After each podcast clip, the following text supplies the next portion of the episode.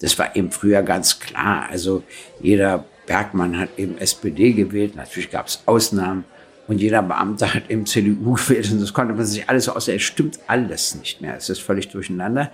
Vom Euro lebt am meisten Deutschland. Das steht fest. Nicht etwa Griechenland oder die anderen. Jetzt sind die großen Konzerne und Banken noch mächtiger geworden als früher. Die haben ja auch nicht gelitten unter Corona. Und was die Bevölkerung nicht mehr versteht, ist, dass so ein Konzert Milliarden an Kurzarbeitergeld kassiert und dann riesige Gewinne an die Aktionäre auszahlt, nicht mal verpflichtet ist, das zurückzuzahlen, wenn sie solche Gewinne machen. Natürlich war die Bundesrepublik der DDR überlegen in Fragen der Freiheit und der Demokratie, aber auch der Produktivität und vieles andere des Warenangebots, Reiserecht und so weiter. Aber in der DDR gab es eben auch Dinge, die funktioniert haben. Herzlich willkommen zu dieser ganz besonderen Episode von Gin and Talk. Mein Name ist Daniel Fürk und ich freue mich wirklich sehr, dass wir heute den ersten Geburtstag dieser Show feiern dürfen. Für diese, die nunmehr 40. Episode von Gin and Talk haben wir unseren Bartresen eingepackt, sind nach Berlin gefahren und haben Gregor Gysi in seinem Büro im Deutschen Bundestag besucht.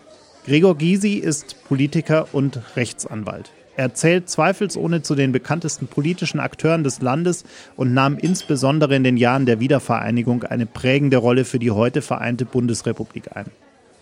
Er transformierte die DDR-Staatspartei SED hin zur PDS, die heute schließlich als die Linken bekannt und aktiv ist. Gysi ist nach wie vor Mitglied des Deutschen Bundestages und tritt auch bei der kommenden Wahl noch einmal an. Ich freue mich auf ein Gespräch über die deutsche Nachkriegsgeschichte, Werte und Gerechtigkeit. Bevor wir aber gleich in das Gespräch starten, noch ein besonderer Geburtstagswunsch von mir. Wenn dir die Show gefällt, klicke bitte auf den Abonnieren-Button bei Spotify, Apple Podcasts oder wo auch immer du uns gerade zuhörst. Gerne auch bei Instagram. Das hilft uns wirklich sehr. Nun aber viel Spaß beim Zuhören und schön, dass ihr auch bei dieser 40. Episode alle wieder mit dabei seid. Zwei Menschen, eiskalte Drinks und eine Menge Zeit für ein persönliches Bargespräch. Herzlich willkommen an unserem Bartresen. Herzlich willkommen zu einer neuen Folge Gin and Talk. Mach es dir gemütlich, lehn dich zurück und tauche ein in die verrucht düstere Atmosphäre unserer Studiobar.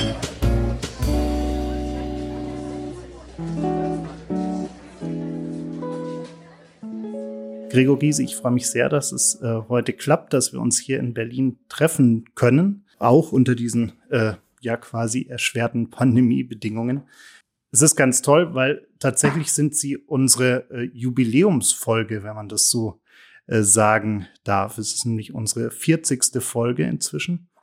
Seit ziemlich genau einem Jahr gibt es das Format. Und sie sind tatsächlich äh, der erste Politiker, mit dem wir uns in dieser Pandemie endlich mal auch live treffen können. Also wir hatten jetzt die letzten Wochen äh, Kevin Kühnert im Gespräch, wir hatten Wolfgang Kubicki im Gespräch, aber Sie sind tatsächlich der erste, mit dem wir uns mal wieder live treffen können, ohne eine Kamera zwischen uns, also ohne virtuell quasi zu sprechen. Ja, das finde ich auch sehr angenehm. Gerne mache ich das zu Ihrem Jubiläum. Mein 40. Jubiläum Jubiläum, also als ich 40 Jahre alt wurde, ist schon lange her. Verstehen Sie? Insofern haben Sie noch sehr lange Zeit vor sich. Äh, und äh, die Pandemie geht mir natürlich auch auf die Nerven. Und diese Zoom-Konferenzen gehen mir auch auf die Nerven. Und hm, die gestalten sich natürlich ganz anders als ein persönliches Gespräch. Na, denn Matau. Richtig, ja. Ähm, genau. Äh, wie, wie geht's Ihnen denn mit dieser besonderen Situation, die wir jetzt seit ja, über einem Jahr haben? Also mir geht es im Kern gut. Ich war nie infiziert und äh, gehe auch davon aus, dass ich nicht infiziert werde. Klopfe ich dreimal auf Holz, damit es auch so bleibt.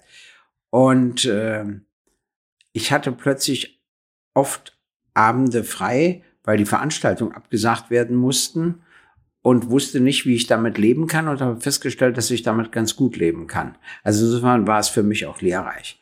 Das Zweite, was ich gemerkt habe, ist, dass einem bestimmte Bedürfnisse, die so selbstverständlich sind, wenn sie einem plötzlich die Befriedigung entzogen wird, wie sehr man darunter leidet. Also keine Gaststätten, kein Kino, kein Theater, keine Oper, keine Konzerte, äh, nichts dergleichen, selbst Privatbesuche, Privatfeiern, alles eingeschränkt etc. Äh, das war schon enorm. Und ich hatte richtig jetzt eine große Sehnsucht nach einer Gaststätte und nun öffnen sie ja wenigstens außen, also das ist ja schon wieder ein Stück Hoffnung. Und das Letzte, was mich erschreckt hat, ist etwas anderes. 20 Prozent der Bevölkerung waren immer strikt dagegen, glauben der Regierung kein Wort und den anderen etablierten Parteien glauben sie auch kein Wort und die denken in der Politik zu wenig darüber nach, weshalb das so ist. Nicht, dass ich deren Auffassung teile, aber man muss das ja ernst nehmen. Ein Fünftel der Bevölkerung ist eine Menge. Und andererseits gibt es natürlich auch Politikerinnen und Politiker, die gemerkt haben, wenn man eine plausible Begründung hat, auch vielleicht eine, die nicht stimmt, sind 80 Prozent bereit, auf ihre Grundrechte zu verzichten.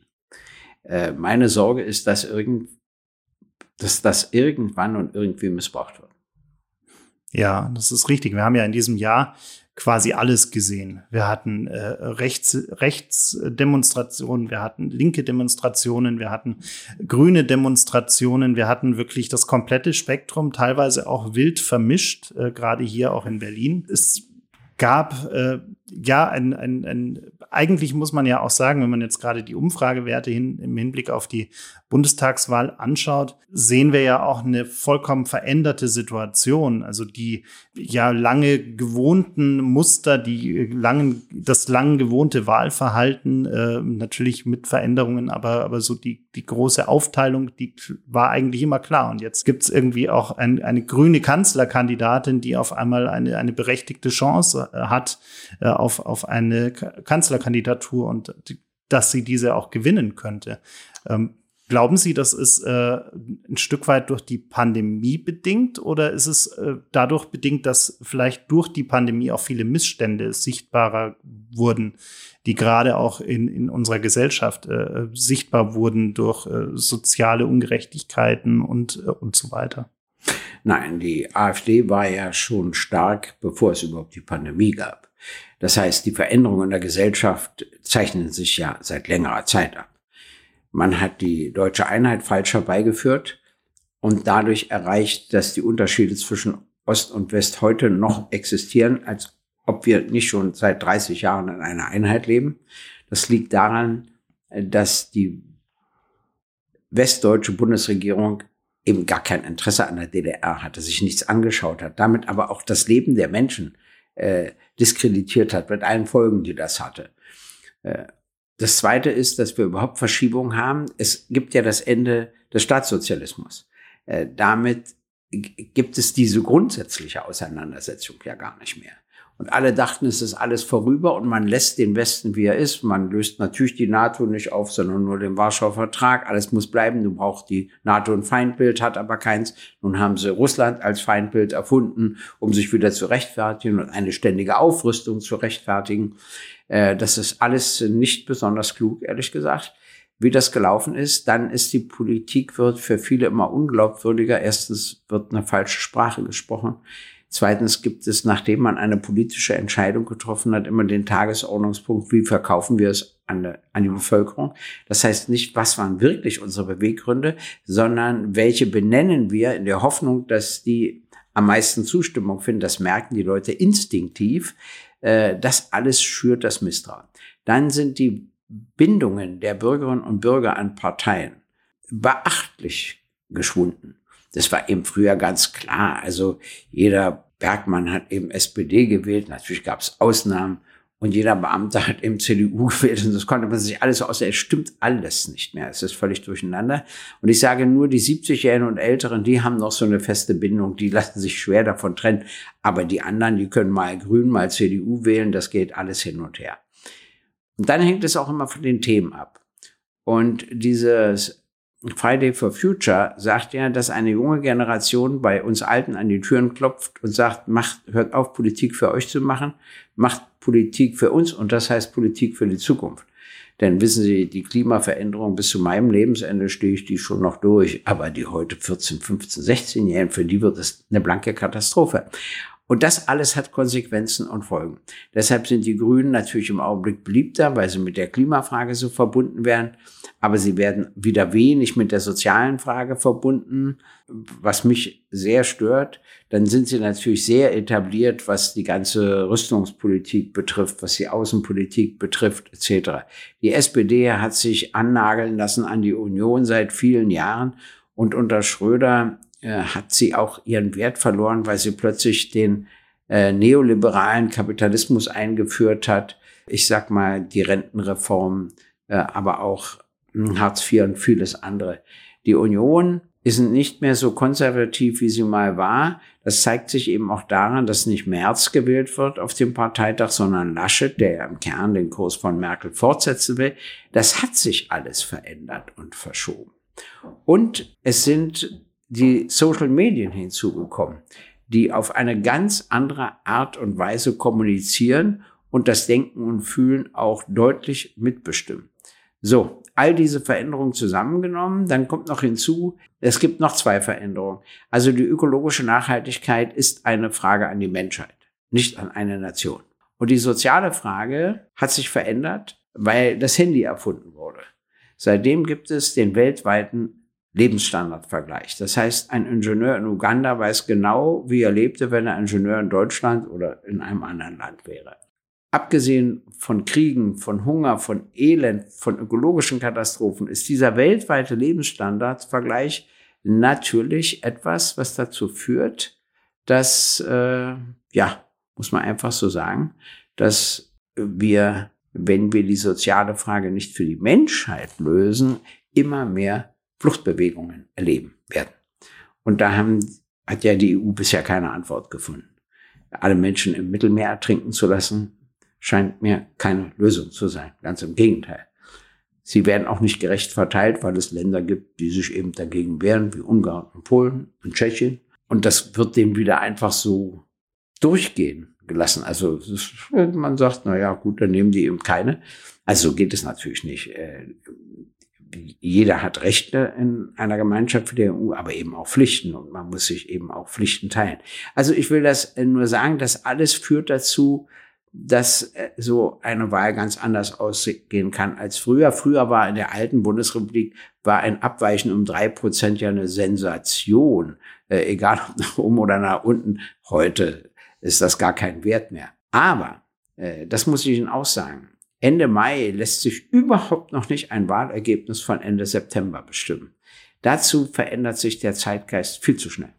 Sie sind ja jemand, der schon sehr, sehr lange im politischen Geschäft ist und ganz, ganz viele Politiker auch kommen und gehen gesehen hat.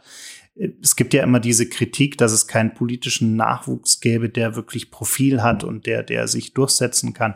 Wie, wie sehen Sie diese, diese Diskussion rund um die Köpfe der Politik? Also scheitert es vielleicht daran, dass viele der, der heute in, in politischen Ämtern tätigen oder äh, potenziellen Kandidaten, dass die kein, kein echtes Profil mehr haben äh, und, und nicht mehr wirklich auch für ihre eigenen Meinungen und Überzeugungen einstehen? Nein, der Bundestag verbeamtet.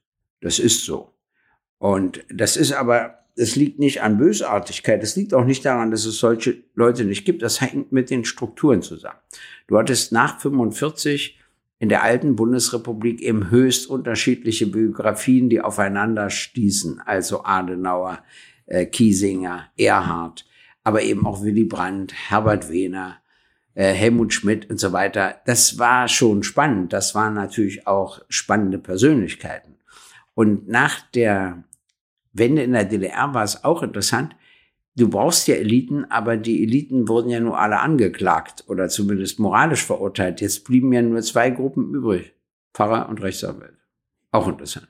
Egal, ob ich Lothar de Maizière nehme oder ob ich auch Angela Merkel nehme in gewisser Hinsicht, aber natürlich auch Joachim Gauck oder mich oder sonst was. Und dann immer, wenn so ein Umbruch ist, kommen so bestimmte Persönlichkeiten hoch und dann, wenn der Umbruch vorbei ist, verbeamtet der Bundestag, und zwar schon aus folgendem Grunde, weil die Beamtinnen und die Beamten die einzigen sind, die einen gesetzlichen Anspruch haben, wenn sie nicht mehr gewählt werden, auf die gleichbezahlte Tätigkeit wieder im Beamtenstatus. Das haben alle anderen nicht. Wenn du als Anwalt deine Praxis einmal kaputt gemacht hast, musst du sehen, wie du die wieder aufbaust. Und das gilt für viele andere. Deshalb finden sie eben, also, sagen wir mal, gut verdienende Rechtsanwälte kaum im Bundestag.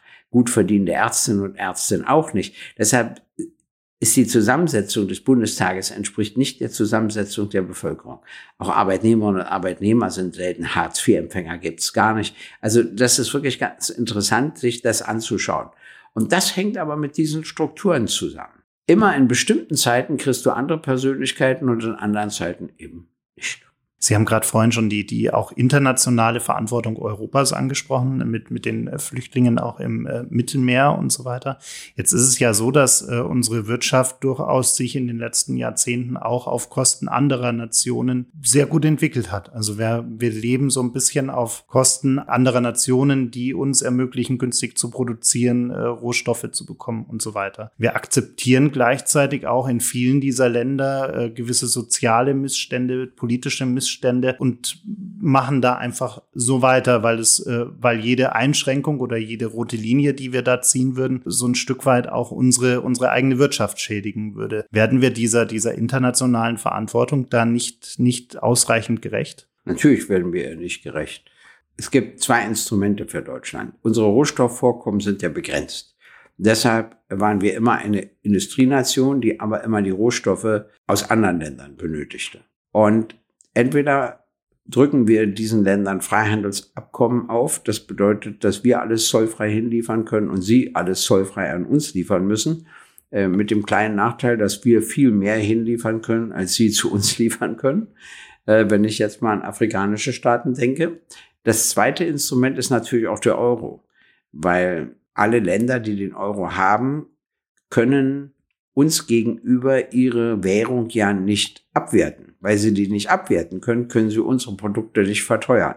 Also vom Euro lebt am meisten Deutschland. Das steht fest. Nicht etwa Griechenland oder die anderen Länder.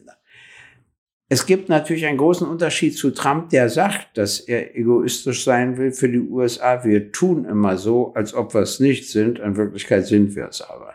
Das ist zum Teil auch schade weil zum Teil verhindert Deutschland Dinge, die wichtig wären.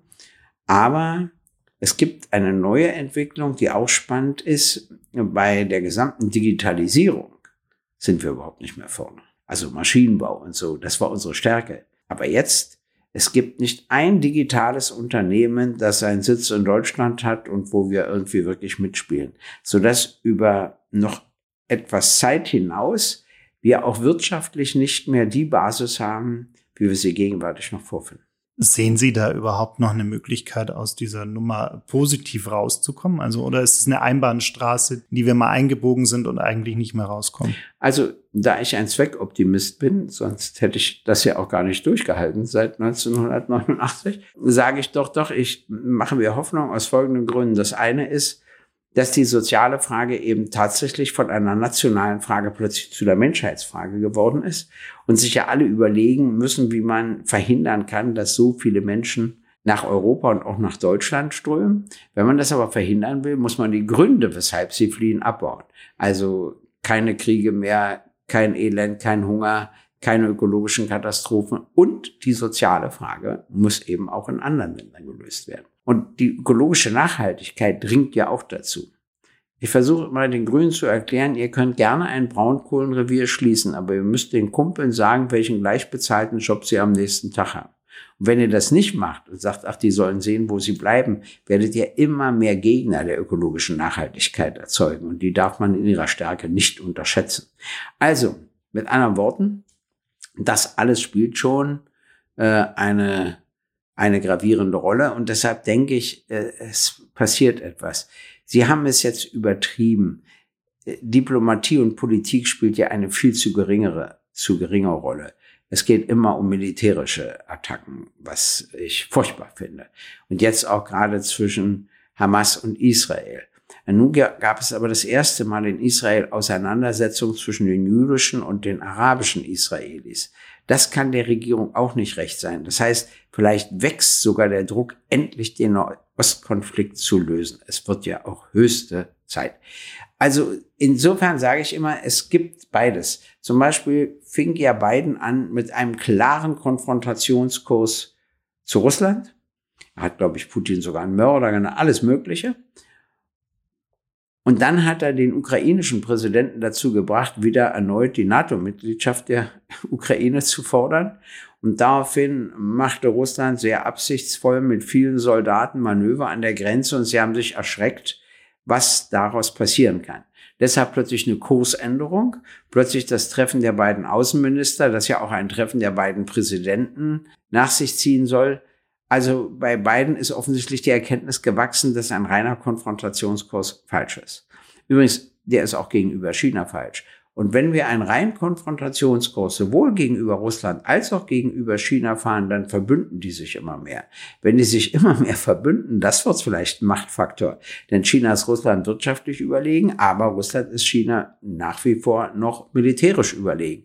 Also da könnte schon ein Bündnis entstehen, was der Westen gar nicht will. Insofern rate ich immer ab von der Konfrontationspolitik und sage zurück zur alten sozialdemokratischen Politik, Wandel durch Annäherung. Das hm. hat gewirkt und das funktioniert auch. Sie haben vorhin schon die, die Wiedervereinigung angesprochen. Jetzt bin ich äh, Jahrgang 88. Das heißt, ich habe diese ganze Sache nicht wirklich bewusst damals zumindest miterlebt. Ja, so, ähm, Sie waren schon ein Jahr oder zwei Jahre alt. Da werden Sie doch alles Wesentliche zumindest mitbekommen haben. Vermutlich. Ja, ähm, ja aber, aber ich, ich, ich komme damit quasi aus einer Generation, ja, die, die das so bewusst nicht miterlebt hat und, und die Generation nach mir ohnehin nicht. Was glauben Sie denn wäre somit das Wichtigste, was sie, was sie meiner und den Generationen nach mir äh, gerne mitgeben würden, als äh, quasi Learning aus dieser Zeit, was wir, was wir unbedingt wissen sollten oder le daraus lernen sollten.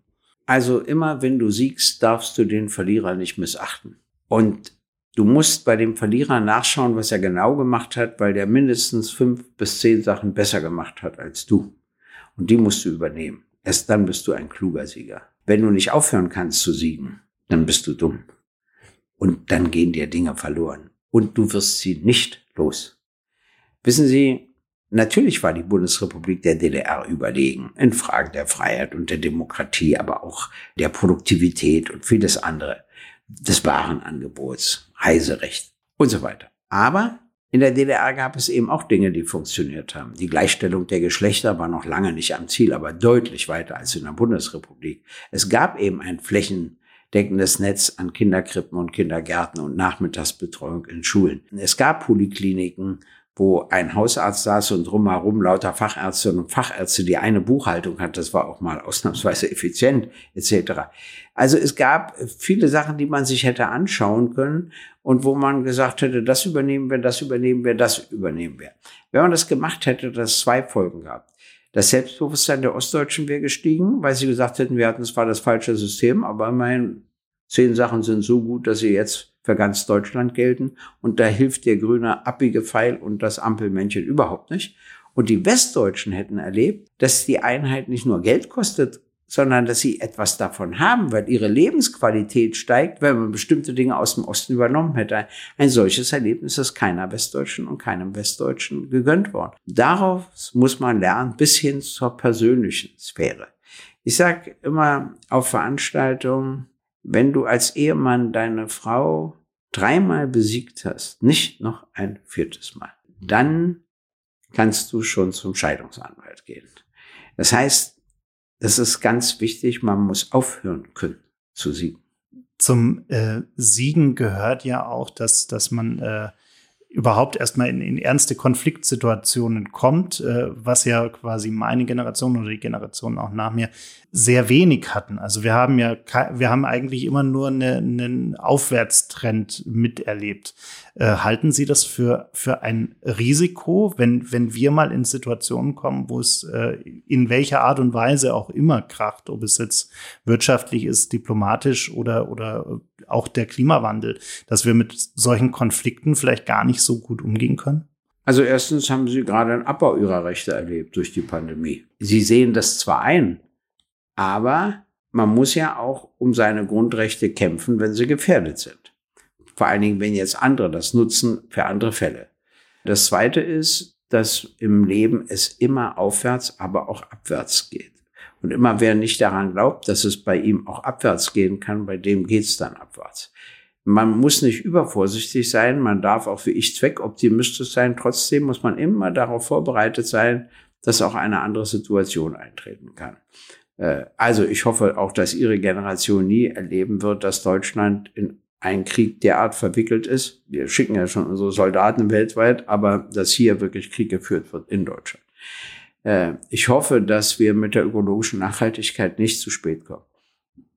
Und ich hoffe, dass wir die soziale Frage für die Menschheit wenigstens so lösen, äh, dass Menschen nicht mehr an Hunger und an Elend sterben. Dann gibt es ja übrigens auch eine interessante Theorie, da wird immer gesagt, dass die Menschheit viel zu schnell wächst und dann ist kein Platz mehr auf der Erde und noch haben wir gar kein Wohnungsamt auf dem Mars etc. Also die anderen Lösungen scheinen noch nicht da zu sein. Und dann sage ich immer, ja, wenn man das will, dass das Wachstum der Menschheit aufhört oder begrenzt wird, dann gibt es zwei wesentliche Schritte. Erstens muss man die Armut überwinden. Armut erzeugt immer viele Kinder. Weil du sagst, da wird schon ein Kind dabei sein, das reißt alles raus.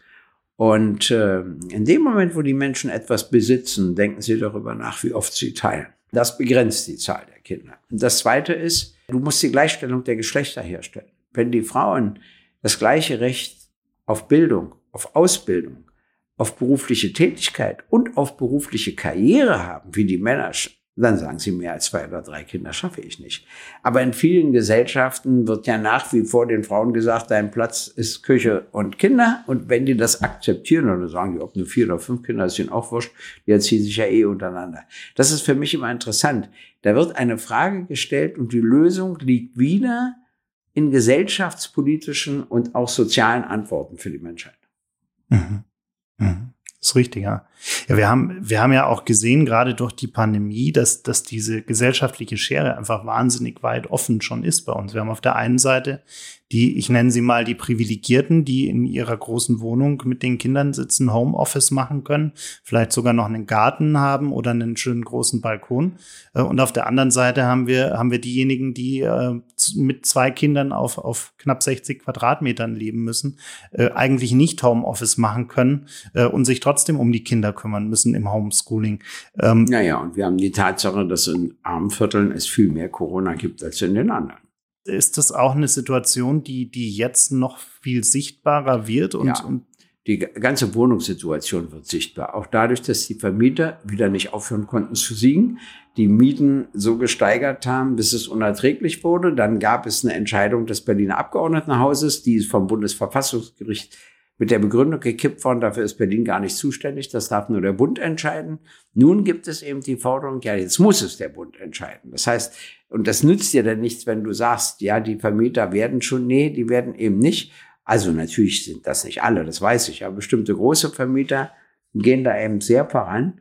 Und da herrscht ja kein wirklicher Markt. Ich kann ja auch nicht zaubern und sagen, ich baue jetzt einfach 80.000 Wohnungen mehr in Berlin in, in vier Wochen und dann habe ich aber Druck auf euch. Ja, das kriege ich nicht zustande. Das kriegt keiner zustande.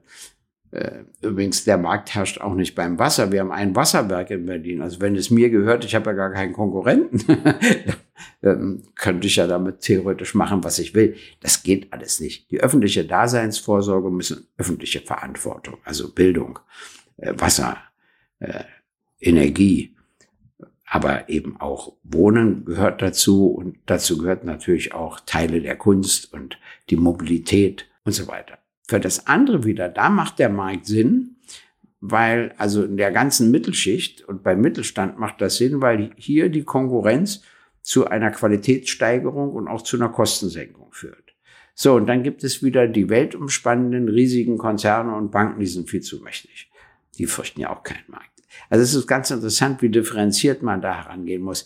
Und immer, wenn das alles so seinen Lauf geht, geht es eben seinen Lauf. Jetzt sind die großen Konzerne und Banken noch mächtiger geworden als früher. Die haben ja auch nicht gelitten unter Corona. Und was die Bevölkerung nicht mehr versteht, ist, dass so ein Konzert Milliarden an Kurzarbeitergeld kassiert und dann riesige Gewinne an die Aktionäre auszahlt, nicht mal verpflichtet ist, das zurückzuzahlen, wenn sie solche Gewinne machen. Das liegt natürlich auch am Gesetzgeber. Und äh, ja, und das merken die Leute. Die merken auch die Ungerechtigkeit. Und äh, Sie haben völlig recht, jetzt mit der Wohnungsgröße etc. hat man auch viel gemerkt. Und noch was hat man gemerkt, man war ja immer so leicht verächtlich gegenüber Lehrerinnen und Lehrern und jetzt wissen alle Eltern, wie schwer dieser Beruf ist. Jetzt steht Ihre Partei ja auch äh, gerade auch im Hinblick auf die Wahl auch für Themen wie eine, eine einmalige Vermögensabgabe, eine äh, Vermögensteuer und diese Themen. Und ich, ich muss ehrlich sagen, ich habe damit so ein, so ein gewisses Störgefühl. Äh, sind Sie ja auch Rechtsanwalt. Für mich fühlt sich das an wie etwas, also angenommen, ich, ich hätte jetzt äh, so viel Geld, dass ich äh, in so eine Vermögensabgabe hineinfallen würde ich habe dieses Geld ja irgendwann mal verdient. Ich habe es im äh, Normalfall auch versteuert. Und jetzt würde mit so einem Modell äh, der Staat kommen und sagen, nee, du musst jetzt mal den und den Anteil von dem Vermögen abgeben. Aber äh, wenn Sie einkaufen gehen, zahlen Sie Mehrwertsteuer mhm. an den Staat. Mhm. Äh, das bei vielen Vorgängen, die Sie machen, wenn Sie erben, zahlen Sie Erbschaftssteuer an den Staat. Das heißt, es gibt ganz viele Vorgänge, wo sie von dem, was sie bekommen oder auch sich erarbeitet haben, Steuern bezahlen müssen. Das ist ja nichts Neues. Aber das zahlt sie, ja jeder. Wenn sie Benzin äh, kaufen, müssen sie auch bezahlen. So, und hier geht es um eine andere Frage. Erstens gab es in der alten Bundesrepublik, müsst ihr euch mal belesen, nach 45 den Lastenausgleich. Mhm. Das war so was ähnliches wie die Vermögensabgabe. Das ist was anderes als die Vermögenssteuer. Das heißt, das ist so eine einmalige Kiste, wo du sagst, der Reichtum hat enorm zugenommen, aber auch die Armut wächst und da machen wir eben einen Lastenausgleich. So würde ich es lieber nennen, statt Vermögensabgabe, weil das auch einen guten Ruf hatte in mhm. der Geschichte der Bundesrepublik. Und da alle Statistiken besagen, dass das Vermögen der Milliardäre enorm zugenommen hat, auch während der Krise, während alle anderen in Existenznot sind, ist das der Zeitpunkt, wo du sagst, ein gewisser Lastenausgleich muss jetzt gezahlt werden. Das zweite ist die Vermögenssteuer. Also da muss man immer sehen, die Eigentumswohnung ist frei, auch ein Eigentumsgrundstück. Also wenn es jetzt nicht ein Schloss ist, also nicht überdimensioniert ist, dann sind natürlich sowieso eine Million frei für jeden. Also wenn Sie eine Million an Sparguthaben haben, interessiert das noch gar keinen. Nur der Mehrbetrag, der soll ja besteuert werden. Und äh, dann bei Unternehmen wollen wir einen Freibetrag von drei Millionen. Da kann man aber auch gerne über fünf Millionen sprechen etc., um den Mittelstand noch besser zu schonen. Und dann geht es ja immer nur um einen Prozentsatz von Mehrbetrag. Und wenn Sie das zumindest über längere Zeit mit dem Zinsanspruch vergleichen, äh, wird die Vermögensteuer immer geringer sein als der Zinsanspruch. Dadurch wächst Ihr Vermögen noch weiter. Aber ein bisschen Umverteilung soll natürlich auch sein weil man eben Armut nur überwinden kann, wenn man Reichtum begrenzt. Nicht abschafft, nicht überwindet, Reichtum begrenzt. Mein frechtes Plakat war Reichtum für alle. Und das führte zur Auseinandersetzung. Und da habe ich immer gesagt, also Sie sind für Armut für alle. Nein, sag ich, also nur für Armut für viele und die anderen sollen reich sein. Also ich konnte, oder ich habe gesagt, wie kommen Sie denn darauf, dass ich den materiellen Reichtum meinte? Ich meinte den an Gesundheit, Kunst und Bildung. Also ich konnte das immer drehen und wenden, wie ich wollte, was mir auch Vergnügen bereitet hat. Aber da wird diese soziale Frage deutlich. Und dafür steht nun mal eine linke Partei, natürlich nicht die FDP und auch nicht die Union. Aber können Sie verstehen? Übrigens auch nicht die Grünen. Können Sie verstehen, dass ich es gerechter fände, wenn man sagen würde, jeder Bundesbürger müsste einen gewissen Prozentsatz seines liquiden Vermögens äh, abgeben und man nicht sagt, naja, nur weil derjenige viel hat, muss er was abgeben und der andere, der weniger hat, Nein, muss Sie nicht? können einer Hartz-IV-Empfängerin nicht noch was wegnehmen. Die, Die bekommt ja nur das Existenzminimum. So, und äh, das geht auch nicht bei einer Facharbeiterin und Facharbeiter. Im Gegenteil, das ist ja Ausdruck der Gerechtigkeit, dass du einen Freibetrag hast. Den hast du ja mhm. übrigens bei der Erbschaft auch. Wenn sie wenig erben, müssen sie ja auch nichts bezahlen. Wenn mhm. sie viel erben, müssen sie eine Erbschaftssteuer bezahlen. Da hat sich ja auch noch nie einer drüber aufgeregt. Das ist eben einfach so. Und ähm, dann ist das ja auch noch vom Verwandtschaftsgrad abhängig. Also wenn, wenn, wenn ein Ehepartner stirbt, äh, oder die Eltern sterben ab, dann muss man ja erst sehr spät äh, Erbschaftssteuer bezahlen. Wenn es deine Schwester ist, dann hast du nur einen Freibetrag von 20.000 Euro. Und wenn du mehr abst, musst du den ganzen Rest versteuern. Also das, äh, da kann man noch viele Dinge verändern. Aber das ist eigentlich üblich. Du machst immer einen Freibetrag und sagst, nee, bis zu diesem Betrag muss keiner bezahlen. Aber wer mehr hat, und da sind dann wieder alle gleich, die mehr haben, müssen einen gewissen Prozentsatz äh, abführen um eben Schritt für Schritt doch die Armut überwinden zu können. Und ich sage mal denen, Äh, zum Beispiel bei meinem Spitzensteuersatz bei der Einkommensteuer müsste man bei mir erst bezahlen, wenn man mehr als 100.000 Euro verdient, aber auch nur für das, was man mehr als 100.000 verdient. Und da hat jetzt mal eine Zeitung errechnet bei unseren Steuervorschlägen, das sind die einzigen, wo es denen bis zu 80.000 Euro Jahresverdienst besser geht. Bis 100.000 geht es ihnen gleich. Und erst wenn sie mehr als 100.000 haben, müssten sie etwas mehr bezahlen. Und da will ich immer den Steuersatz äh, von Helmut Kohl, 53 Prozent. Und Helmut Kohl war vieles, aber kein Linksextremist. Punkt. Jetzt haben wir ja gesehen, dass die, die Sparquote zum Beispiel in der Pandemie äh, deutlich nach oben gegangen ist, die, die Menschen also mehr Geld zur Seite gelegt haben. Glauben Sie, dass sich äh, unser, unser Konsumverhalten durch die Pandemie auch ein Stück weit nachhaltig verändern wird, dass wir nicht mehr so viel konsumieren, dass wir da vielleicht ein bisschen reflektierter werden? Also erstens hat sich das aus zwei Gründen geändert. Es entstand eine gewisse Panik. Alle haben gemerkt, man braucht Rücklagen für solche Krisen. Der zweite Grund ist, du konntest ja auch nicht so viel einkaufen. Mhm. Du konntest ja nicht deine Karte für ein Fußballspiel ausgeben oder für eine Opernvorstellung mhm. und so weiter. Und auch das Bestellen und die Läden waren ja überwiegend zu. So und äh, alle wollen ja nicht auf Amazon umsteigen. Also mit anderen Worten, objektiv war es nicht möglich äh, und gleichzeitig eben doch ein anderes Denken. Aber wenn Sie glauben, dass das unser Konsumverhalten langfristig ändert, da habe ich meine Zweifel. Sobald die Bedingungen weg sind, fallen auch wieder diese Beschränkungen weg. Aber ich glaube, dass viele sagen werden, eine Reserve brauche ich. Eine letzte Frage. Sie haben vorhin schon gesagt, Sie freuen sich äh, heute ja in Berlin, die Außengastronomie macht wieder auf. Wir in München waren schon eine Woche früher, glaube ich, ungefähr. Abgesehen von der Gastronomie, was, worauf freuen Sie sich am allermeisten, wenn jetzt langsam hoffentlich mal wieder einigermaßen viel aufmacht? Also, ich freue mich auf das Reisen, das mir sehr wichtig war, wo mich die Beschränkungen nerven. Und dann würde ich gerne mal wieder ins Kino und in eine Oper gehen. Und zwar richtig mit Publikum. Und ich hätte auch gerne wieder persönliche Treffen statt Zoom-Konferenzen. Da haben wir ja heute immerhin den Anfang. Aber gemacht. eins wird übrigens sich verändern. Ich glaube, dass viele Konferenzen, wo wir teure Reisekosten mhm. bezahlen mussten und die ja auch nicht besonders ökologisch waren, dass sich das doch reduziert, weil vieles kann man eben auch telefonisch oder per Zoom klären. Richtig, ja. Vielen Dank für Ihre Bitte Zeit. Schön. Das war's leider schon. Die letzte Runde ist ausgetrunken, das Gespräch zu Ende. Vielen Dank fürs Zuhören. Bitte nimm Rücksicht auf die Nachbarn und sei leise, wenn du die Bar verlässt. Aber vergiss auf keinen Fall, den Abonnieren-Button zu klicken.